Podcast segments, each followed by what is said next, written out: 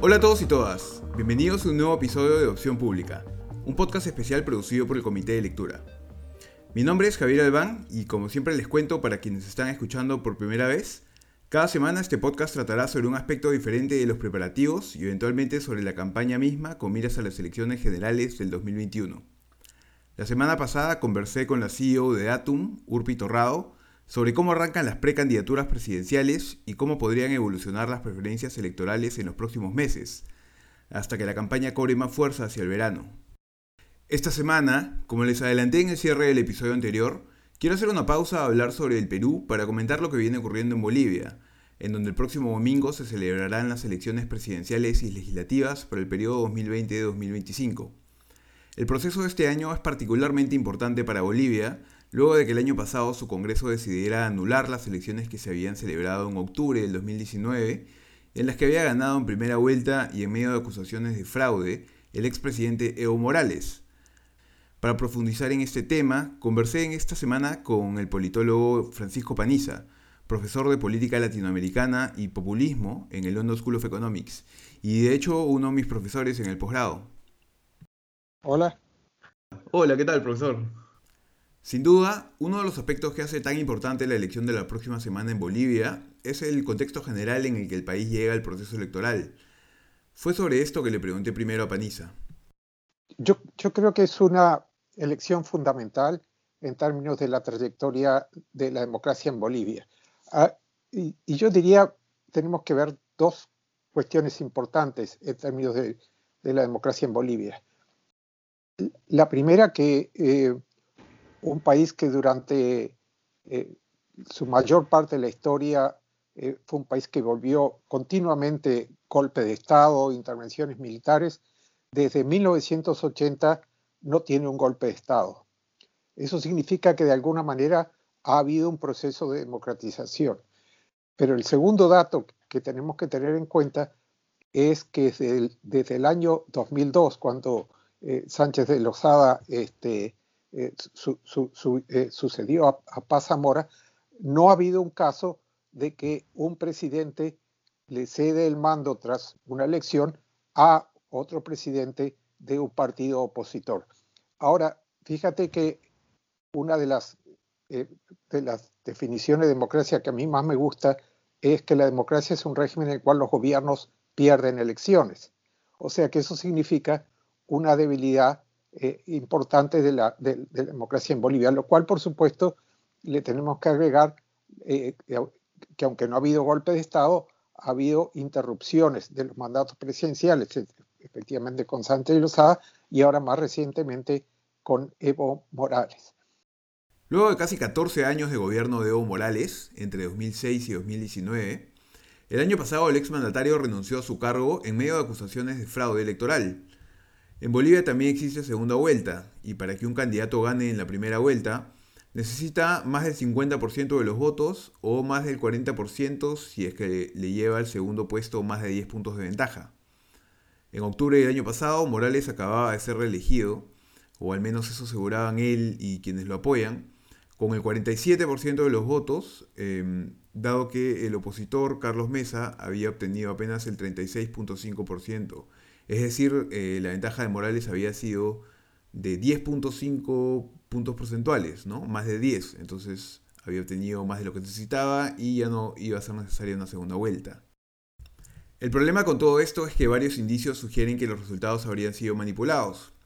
El más llamativo, aunque no el único, fue que el reporte al 83.8% del organismo electoral había indicado una diferencia de apenas 7 puntos porcentuales entre ambos candidatos, lo que gatillaba pues una segunda vuelta.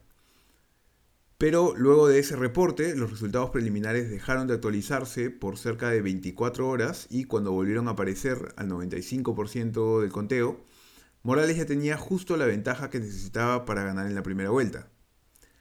La OEA manifestó entonces su, abro profunda preocupación y sorpresa por el cambio drástico y difícil de justificar en la tendencia de los resultados preliminares conocidos tras el cierre de las urnas.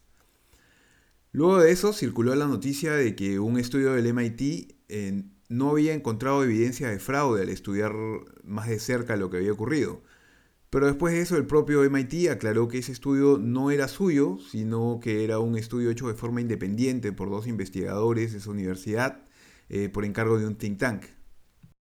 Pero más allá de esto, ya de por sí era criticable que Morales postula su tercera reelección en el 2019, luego de haber consultado en un referéndum en el 2016 si debía volver a postular y haber perdido. Parece que de allí se inspiraron pues algunos de nuestros actuales congresistas en el Perú, que quieren también reelegirse luego de haber perdido un referéndum. Pero bueno, luego de estas elecciones y acusaciones de fraude en Bolivia, su Congreso consiguió lo que no consiguió el Congreso peruano en el último intento de vacancia, que fue el apoyo de las Fuerzas Armadas. Y en un clima de protestas ciudadanas en contra del intento reeleccionista de Morales, eh, el ejército ejerció una presión, por decirlo menos, poco democrática también, que a su vez generó protestas en defensa de Morales. Pero finalmente todo esto terminó generando un clima que obligó a Morales a renunciar. Y, em, en fin, más allá del año pasado, más allá de la elección del año pasado, para entender realmente cómo llega Bolivia a la elección de este domingo, es necesario ir incluso un poco más atrás. Creo que por detrás de esos problemas hay cuestiones muy profundas de la, política y de la sociedad boliviana, eh, diría en términos de, la sociedad, fracturas que son históricas, que vienen casi desde el comienzo de Bolivia, eh, que son étnicas, son de clase, son eh, regionales, que, siguen allí. Y en términos de, la política, algo que este, un, un estudiante mío eh, boliviano en su tesis de doctorado definió como la brecha entre la legalidad y la legitimidad en Bolivia. Bolivia es un país que tiene una tradición muy legalista, pero esa legalidad no siempre otorga legitimidad. Entonces, ¿qué es lo que, estoy diciendo? Eh, creo que esta lección va a ser fundamental en términos de tratar de cerrar esas brechas que he señalado. Y creo que hay dos cuestiones eh, que van a ser importantes, que van a mostrar en qué medida este, esa, brecha puede ser cerrada. Eh, la primera, que el perdedor de las elecciones, cualquiera que ya va a ser, todavía no sabemos hacer, eh, conceda su derrota. Es decir, esa cuestión simbólica tan importante cuando el perdedor llama al, al, al, al ganador y concede y lo felicita, este, en el caso de Bolivia va a ser fundamental. Y la segunda, que el ganador, cualquiera que sea el que gane, tienda puentes hacia eh, los perdedores, tanto en términos políticos como en sociales. Creo que esas dos cosas son fundamentales. Desde la renuncia de Morales el año pasado, asumió la presidencia del país la hasta entonces senadora por el departamento de Beni, Janine Áñez, quien antes había sido elegida por la alianza de tendencia conservadora Unidad Democrática. Luego de que por causa de la pandemia se tuviera que postergar hasta dos veces la fecha de la elección, Áñez pretendía ser candidata este domingo como parte de la alianza Juntos, y hasta hace un par de meses de hecho iba tercera en los sondeos. Pero el mes pasado, luego de que una encuesta le ubicara en el cuarto lugar, decidió retirar su candidatura, entre otros factores, eh, Panisa cree que esta ha sido otra de las principales consecuencias de la pandemia en el proceso electoral boliviano.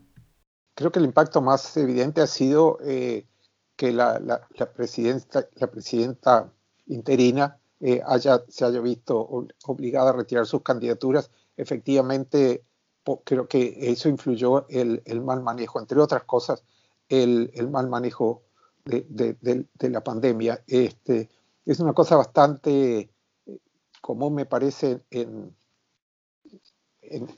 cuando vemos cómo los gobiernos manejan la pandemia, que en el primer momento hay un momento en el cual eh, una especie de unidad nacional en el cual los gobiernos capitalizan y luego en la medida que no producen resultados, son muy difíciles de producir los resultados, este, que se deteriora la situación, los gobiernos se desprestigian. Entonces, creo que, están. Pero, eh, entonces creo que en ese sentido, este, ha eliminado a, una candidata que en otra situación podía haber tenido más apoyo, principalmente en los sectores de derecha, y, ha fortalecido un poco, me parece, la, candidatura de mesa. Los dos candidatos favoritos son Luis Arce del MAS, el partido de Evo Morales, y Carlos Mesa, quien ya fue presidente de Bolivia entre 2004 y 2005 tras la renuncia de Gonzalo Sánchez Lozada. Hoy Mesa postula por la alianza centrista Comunidad Ciudadana. Y si el nombre de Luis Arce le suena conocido, es porque seguro lo han leído o escuchado en los reportajes del último fin de semana. Es uno de los funcionarios bolivianos que estuvo en la ya famosa avioneta que visitó el puerto de Hilo por una invitación del presidente Martín Vizcarra cuando este era gobernador regional en Moquegua y que es parte de la última investigación centrada en el presidente. En Bolivia también se permite publicar encuestas solo hasta una semana antes de la elección y según las últimas publicables, Arce va primero con un poco más del 40%, aunque aún lejos del 50% que le permitiría entrar de frente a segunda vuelta, y está también a menos de 10 puntos de distancia de mesa, por lo que sí ocurriría una segunda vuelta. Creo que también es interesante el perfil de los dos eh, candidatos que aparentemente tienen la chance de, disputar. Eh, en el caso de, Arce, eh, no es un caudillo al estilo, obviamente, de, Evo Morales. Claro, hay una gran signo de interrogación que va a pasar con qué va a ser qué va a pasar con Evo si, si Arce gana, ¿no? donde ahí, puede haber un problema. y en el caso de Carlos Mesa, eh, de, los candidatos de la oposición es el, menos polarizante, es un candidato de, una trayectoria democrática muy importante. Es decir, son dos candidatos cuyos perfiles eh, en principio eh, harían posible que hubiera algún tipo de diálogo en la medida que el que pierda de esos dos candidatos reconozca la legitimidad de la victoria del otro. Es decir, son candidatos que no representan los extremos polarizantes de, la política boliviana, sino de alguna manera este, candidatos que, tendrían las condiciones de trayectoria política y personales de eh, tratar de lograr algún acercamiento. Ojalá que pase así. Sobre este punto, le pregunté a Paniza si veía posible que en un eventual gobierno de Arce, quien fue ministro de Economía de Evo Morales, pudiese ocurrir algo similar a lo que pasó en Ecuador, en donde Lenny Moreno, ex vicepresidente de Rafael Correa, terminó rompiendo con Correa una vez que llegó al gobierno, pese a haber sido elegido por el partido de Correa y con el apoyo de Correa. No, no creo que sea muy, muy, probable eh, por, muchas razones. Este, primero porque me parece que la situación de Bolivia ahora no es la situación de Ecuador cuando Lenín Moreno asumió, asumió la presidencia. Este, y creo que eh, Morales tiene un, arraigo político y una trayectoria política y social que, no la tenía Correa, por más que Correa fue obviamente un dirigente sumamente, y continúa de alguna manera siendo un, dirigente sumamente importante. Creo que eh, los dos se necesitan eh, y, de vuelta queda la cuestión de qué va a pasar con Morales. Y ese es, el, es la, la, gran interrogante. Este, eh, también tenemos el, otro paralelo, es el caso de, Argentina con este, Cristina Fernández de Kirchner y, Alberto Fernández, ¿verdad? Donde tenés el caudillo eh, que no está en la, que no está en, la presidencia. Eso es, eso es un problema real. Eh, creo que Evo es un, político muy inteligente y, este, y que va, ojalá que busque la forma de, de apoyarlo a Arce y no de, y, no de, sabotearlo. ¿no? Este, pero es, es, es, es una interrogante importante, sí. Más allá de las críticas válidas que pueden hacerse en contra de Evo Morales por temas como sus giros autoritarios y populistas, algo que siempre se le ha reconocido es el haber logrado avanzar más que ninguno de sus antecesores en cerrar esas brechas sociales que existen en Bolivia a las que Paniza hacía referencia antes en mejorar la representación de un sector de la población antes no representado. Sobre esto, le pregunté a Paniza si él creía que una victoria de Mesa, el opositor, podría implicar que el país retroceda de algún modo en este aspecto. Yo no, diría eso eh, en, el, caso de Carlos Mesa, que como digo tiene una trayectoria eh, democrática importante. Sería otra cosa completamente diferente, por supuesto, si, ganara eh, Fernando Camacho, pero eso parecería que no, es, muy probable. Claro, si ganara Camacho, creo que las, fracturas que yo, decía en, en, la sociedad boliviana, principalmente la fractura regional entre, entre Santa Cruz y el altiplano y la fractura étnica, eh, cultural, entre, entre, eh, entre la elite cambá criolla y, los grupos indígenas eh, se profundizaría, pero no parece que Camacho tenga posibilidad de ganar. Entonces no creo que, en el caso de Mesa tengamos este, la posibilidad de, que esa fractura se, se, Pero al final la política depende mucho del liderazgo y depende cómo eh, el liderazgo del MAS, eh, claramente eh, en el caso de que pierda, de que pierda este Arce, sería más todavía Evo que, que Arce, administre esas, esas cuestiones. Yo, yo diría que, incluso que Evo puede convivir con Mesa. Este, de alguna manera él ha tenido diálogo con Mesa cuando era, cuando era presidente, y obviamente en el caso de las elecciones se polarizan, pero Evo eh, no ha demonizado a Mesa como, como en otros mm. casos. Otra característica que hace interesante esta elección en particular es que podría ser la primera vez en que un presidente boliviano sea elegido en segunda vuelta. Hasta el 2009, Bolivia contaba con un sistema de segunda vuelta congresal, entre comillas. Si ningún candidato obtenía la mayoría absoluta, el Congreso elegía al presidente en una especie de voto definitorio. Fue recién con la Constitución del 2009 que se adoptó la segunda vuelta bajo las reglas que comenté antes. Pero dado que en el 2014 Morales ganó con más del 60% de los votos y a que el año pasado la elección fue anulada, esta podría ser pues la primera vez en que la elección boliviana se defina en la segunda vuelta.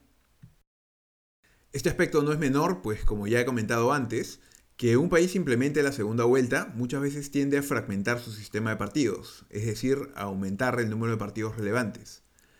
Si bien hasta el 2005 el sistema de partidos en Bolivia estaba bastante fragmentado, tanto más que el de Perú, desde entonces la popularidad del MAS, el partido de Evo Morales, tendió más bien a concentrar el sistema de partidos.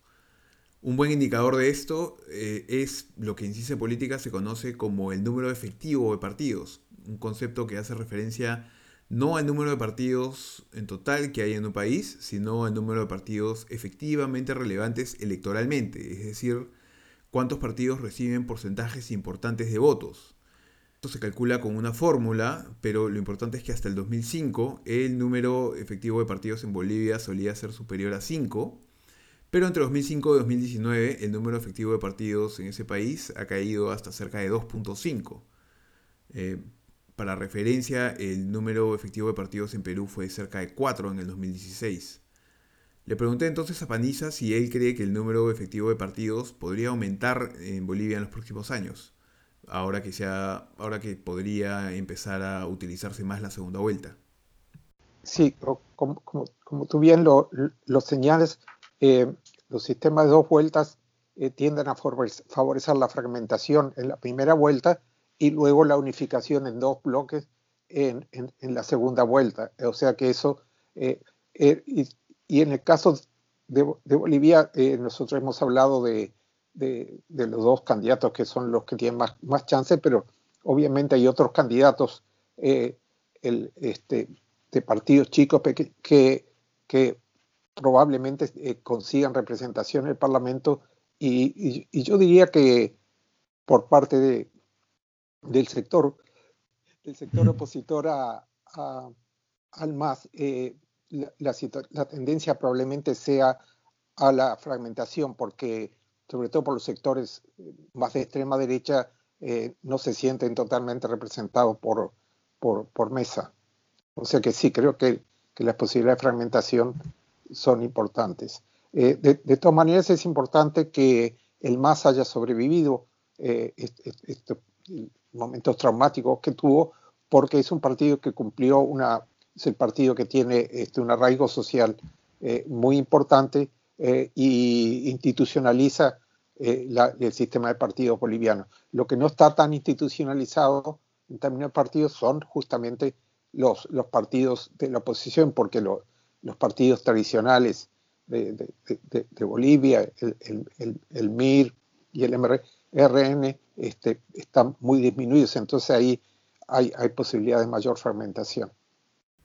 Terminando ya la conversación sobre el tema meramente electoral, no quería desaprovechar la oportunidad de estar hablando con un académico especialista en populismo, un tema tan debatido últimamente, para preguntarle justamente su opinión sobre este concepto en un caso concreto. Le pregunté entonces finalmente si él creía que Evo Morales podía ser catalogado como un populista, por qué y cómo se compara con otros líderes de la región. Sí, eh, yo, diría que, que sí es un populista, eh, pero teniendo en cuenta que cuando yo uso el término populista, eh, no lo uso en un sentido derogatorio, como se, se ha usado mucho. para decirlo de la forma más simple posible, yo diría que es un populista porque representa a los de abajo, representa un sector que no se ha sentido representado en, la vida política boliviana y ha cumplido una función de darles un espacio a esos sectores en, el sistema político y también con políticas, diría el populismo eh, tiene dos, dos patas, digamos, entre eh, reconocimiento y redistribución. Y claramente en el caso de Eva las dos las dos patas han estado muy activas, reconocimiento de diferencias culturales, de la cultura indígena, etc., y redistribución a partir de los programas sociales durante su gobierno. Ahora bien, eh, populismo es un término muy amplio y creo que es muy interesante eh, comparar el populismo de Eva con eh, los otros dos casos típicos de populismo de, izquierda en, América Latina, el, caso de Correa en Ecuador y el caso de Chávez y ahora Maduro en Venezuela yo diría que sea que sea como se juzgue, el populismo de Evo ha sido mucho más exitoso que el de Correa y el de, y, el, de Chávez eh, Maduro. Ha sido más exitoso económicamente, ha hecho un proceso de integración social mucho más sustantivo de que hicieron eh, eh, Correa y, y, Chávez. Y aunque sin duda cometió, tuvo momentos autoritarios y cometió para mí un, error muy, muy serio al no respetar el, resultado del plebiscito y competir en una elección muy dudosa, tampoco ha tenido los desvíos eh, altamente autoritarios y completamente antidemocráticos que, ha tenido el, caso de, Venezuela, principalmente a partir de Maduro. Entonces, de alguna manera, las bases de la legalidad del sistema político fueron violadas en algún sentido con ello, pero no fueron quebradas como, como ha sido el caso de Venezuela. Y en términos del manejo de la economía, y en términos de la redistribución, y en términos del reconocimiento, y en términos de la institucionalización de un partido, ha sido mucho más importante. Y creo que eso se debe a, varios factores, pero entre ellos muy importante es que los populismos de, Correa y, y de Chávez fueron mucho más, perdón por usar una palabra en inglés, top-down, desde arriba para, para abajo. Con, y eso los hizo mucho más.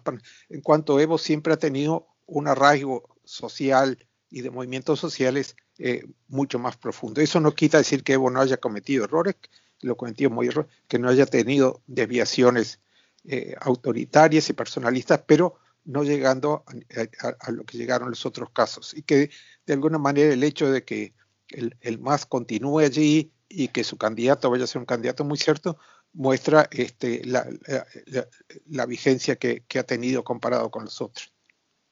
En esos tiempos en los que parecemos haber entrado a una especie de nueva ola de populismo, por un lado, pero en los que al mismo tiempo se viene malutilizando demasiado seguido este concepto, quizá estas consideraciones podrían servirnos para discernir mejor cuándo es que estamos realmente ante un caso de populismo y cuándo no.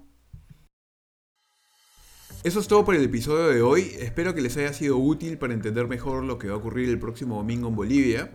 Y por favor no dejen de hacerme llegar cualquier comentario o sugerencia que tengan a través del comité de lectura o a través de Twitter, en donde pueden encontrarme como arroba Javier Albán.